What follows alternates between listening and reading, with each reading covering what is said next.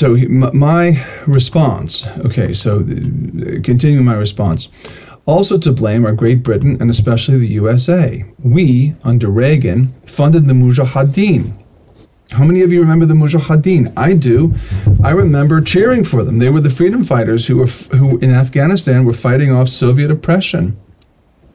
And the State Department under Ronald Reagan decided that they were going to produce little cartoon books for little kiddies teaching them the virtues of jihad. And we radicalized a whole generation of Afghan children, and we funded a group called the Mujahideen. And guess who was one of the members of the Mujahideen? A guy named Osama bin Laden, right? Osama bin Laden. We made him, okay? We we built him up. We gave him a network. We we we put those guys all together. And that was when we were weaponizing uh, radical Islam, in fact, stirring it up by, by producing propaganda to be used with Muslim children. We were stirring it up in Afghanistan, all, all for good reasons, right? I mean, you know, the Soviets were the bad guys. They were, it was the evil empire. So by any means, right? You know, do what you have to do. Well, it's a classic case of blowback. And this is what Ron Paul talked about an awful lot. And people like um, McCain, that, that, that, that war hawk lunatic, God rest his soul, um, McCain actually came out and, and said, uh, mocked Ron Paul for blowback. You know, like like like Ron Paul made up the concept, and then Ron Paul made an idiot of McCain and showed that this is something that's commonly spoken of uh, by um, our black ops and white ops guys who work overseas. Uh, you know, the, the deep state guys, the spooks who work overseas. So, okay, continuing on. So we made Osama bin Laden. Okay, Ron Paul rightly condemned this. I continue, and he did, and and as he did our meddling in Iran in the 1950s. Again, another huge case of blowback. Which led to the rise of the Ayatollah Ruhollah Khomeini. You remember that? I was a kid when that happened. I remember it. Um, the Ayatollah Khomeini. We helped build him up. We not because we literally paid for him or funded him or brought him from Paris to to Tehran or anything like that. No, we took out a guy who was democratically elected in Iran, and we put in the Shah, and the Shah of Iran was a despot, but he was, you know, to quote a, a um, politi- an American politician about some Latin American despot, he said he's a bastard, but he's our bastard. In other words, we were funding this guy, we were supporting him, and yeah, he's a horrible person, but he's on our side. That's exactly what we did with the uh, the Shah of Iran. Well, and there was blowback. What happened? Well, that's when they brought in the Ayatollah, this religious fanatic from Paris, where he was exiled, and he comes in, and there's a literal communist revolution, and then there became an Islamist revolution that piggybacked on top the communist revolution um, in Iran, and that's the regime that they have today. It's like it's got a lay branch of it, and then the quote unquote clerical branch of it, where you have an Ayatollah um, who's who's uh, you know like part of this sort of double-headed um, hierarchy of, of the state of Iran. This is a subject that has been deeply studied by James Corbett and others. The whole concept of uh, the United, the American and British guilt in the Middle East, right? And what did we do? We manipulated these people primarily for oil. The Brits did it, the Americans did it, and there's extensive, extensive documentation on this. And we did a lot of political meddling in the Middle East and played off one Middle Eastern leader against another, against another, against another, all to get profits for our oil industry, British Petroleum, right? And they're still at it. They were doing this stuff way back. Um, the war, the first first Iran war, first excuse me, first war in the Gulf, Gulf War One. Uh, what was it all about? Um, taking Kuwait back. Kuwait was a creation of British Petroleum. That's it.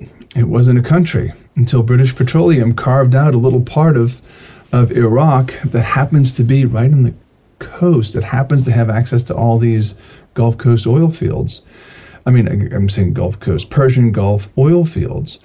And um, they did this to make buckets of money. And when and when um, Saddam Hussein decides he's going to unite the historical country of Iraq back together, uh, and asked our State Department, Madeleine Albright, "Do you have any problems if we do this?" And Madeleine Albright says, "No, no, no, that's fine." And then the United States turns around and says, "Oh, he's he's taking over innocent Kuwait. We have to stop him." So this is a this is a constant thing in the Middle East is using them f- for oil. Um, okay, so I continue. I am no lover of Islam, nor do I defend their terrorism. Nor do I deny it, of course. I am theologically opposed to the Quran and the blasphemies it contains, just as I am opposed to the Talmud and the blasphemies it contains, and the state terrorism of Israel. Sadly, we Americans who have to put white hats and black hats on the two sides of every international dispute have been caught up in a classic false dialectic between two false religions vying for real estate in the Holy Land. Now, her response to me was this mm, mm, Brother Andre Marie, the false religion of Islam is such because, first and foremost, it is a political system where atrocities are so extreme in the form of indiscriminate bloodlust carried out in the English speaking world, USA, and Europe by so called extremists uh, if there was such a thing as a moderate Islam, it has not revealed itself, who shout, God is great in Arabic. Yeah. Um, Allahu Akbar, that's what they're saying. God is great. To cause intimidation before, during, or after an atrocity, meaning that a life or lives are, are taken, then there is such a response as a just war. They have brought their barbarism to the West by means of intellectuals and academia, communists and socialists who have infiltrated through Gramscianism. I mean, Gramscianism. You know, Gramsci was not an Islamist, and Gramsci was a communist who thought of a particular technique of infiltrating the Western mind through what's called cultural Marxism. Uh, later on, that's picked up, but actually, I, I, didn't want to make a huge issue of it. But cultural Marxism is a Jewish phenomenon primarily, it's not an Islamist phenomenon. Um, Gram- Gramscianism in educational institutions, and they have allowed them into the West through the lie that diversity is. This is what I mean when I say that diversity has failed. I agree with her on that. These people have not integrated into civilized society and are seeking to drag the West down and change our way of life. Okay, um, let me see if there's anything else worth reading in this. Okay, all right. So I, I think she made it. Those are the points. So I write her back.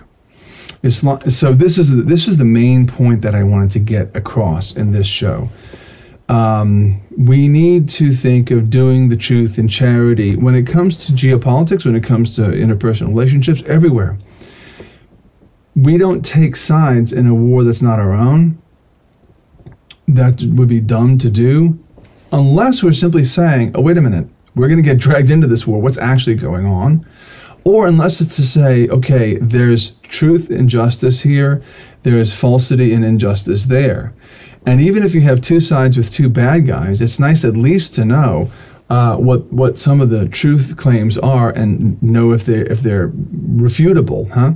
So so here's my main message to the in this program. I'm well aware of Islamic brutality. Wait, let me. Uh, I'm sorry, I skipped a line. So here I address Allison. Islam is first and foremost a false religion because it denies the Trinity and the Incarnation.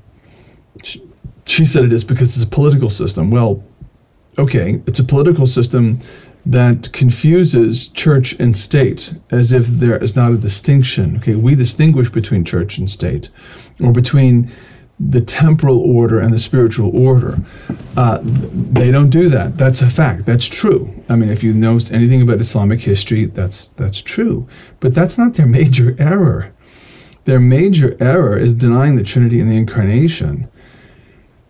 The same may be said of, Jerus- of, uh, of Judaism. The same may be said of Judaism. They deny the Trinity and the Incarnation. The thing that makes Islam false is also the main thing that makes Judaism false. I'm well aware, I continue, of Islamic brutality and celebrate the victories of Lepanto, Belgrade, and Vienna with as much gusto as the next red blooded traditionalist.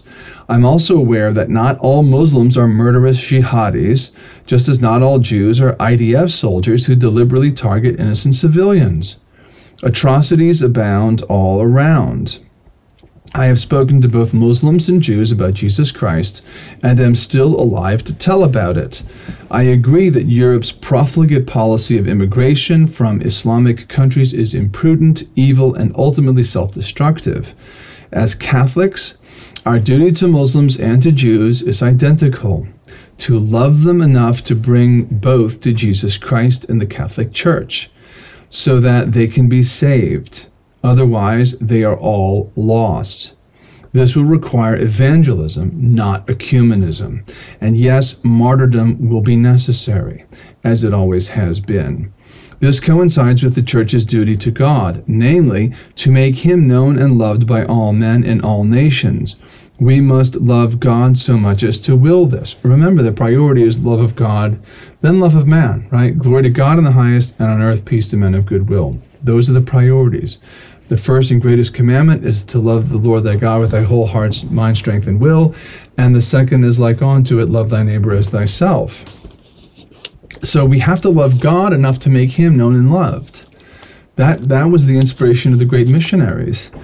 And secondarily, I mean, and, and, and by the way, we get we get the one goal through the other, right? Um, it's not like there's a, they're in competition. Okay, they work together. But if we don't have our priorities straight, I think we won't effectively do what it is we're called to do. I continue. Meanwhile, we cannot justify the violations against the natural law that persist in the systematic injustices against the Palestinian people, some of whom are our Catholic brothers and sisters. And this is the subject of the above video. So she was objecting to the video, and I, just wanted to bring it back to, you know, that's the point of this video. There were these injustices perpetrated against Palestinians whether those Palestinians were um, infidel Muslims, mm, baptized Catholics who, who are part of the Christ mystical body, uh, schismatic um, Orthodox, which many of them are. Um, it matters n- not as far as committing injustices against them. You are not allowed. Okay, so we're not members of these false religions. The Talmud allows injustices to be done against non Jews. It's in the Talmud. Various injustices can be committed against non Jews. We don't allow that.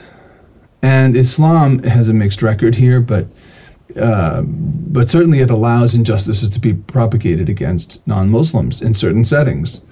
Uh, so this is this is not some this is not a standard that we allow, even if they did it first. It's not like well, you know, he started it, so I can perpetuate it. No, we're not children. We shouldn't be. Okay, so um, now she she ended up she ends up um, mm, okay. She picks up on what I said. The false religion of Islam is such because it's first and foremost a political system where atrocities are so. Wait, wait, wait. I'm sorry. I, I must have skipped back. I, I have a bad habit of going back to where I started. Um, okay, so she writes back. And this is where it gets kind of funny. I thought I was going to lose her here. Are you implying that you can convert someone who practices Islam to Christianity? Jesus Christ to them is a prophet only. He is not and will never be to them the Son of God. They don't even believe that our Lord Jesus Christ, the Son of the living God, was crucified. That's true, by the way. They don't believe he was crucified. They think that someone else took his place they practice taqiyya with the infidel. So it's like you're able to lie and cheat and whatever to, to the infidel. Yeah, true. And I, I wasn't going to make the point that the Talmud allows Jews to do the same thing. I too have been in both Jewish and Muslim company, worked with each one, and been in, in been in the nearest to what could be named dialogue, building trust and seeking common ground, the latter of which I have discovered more with Jewish per- persons through the continuation of the Old Testament, which brings the tree of Jesse, extends which through the tree of Jesse extends and is revealed in the New Testament in one form, the Holy Bible. The undeniable link is there. It is nowhere to be found with the other. Okay, I write back. Allison, I am not implying that a Muslim can convert. I'm saying it. It happens. If you deny that it can happen, then you don't believe in God's grace. There have been books written by Muslim converts to Catholicism. The church, in her traditional prayers, prays for the conversion of Muslims. To deny that they can convert makes the church's prayers a mockery. So here's where, so thank God she had really good will, and she responds Are you saying that there is a prayer specifically for the conversion of Muslims? As far as I am aware, the Good Friday intercessions include a prayer for those who do not believe in Christ.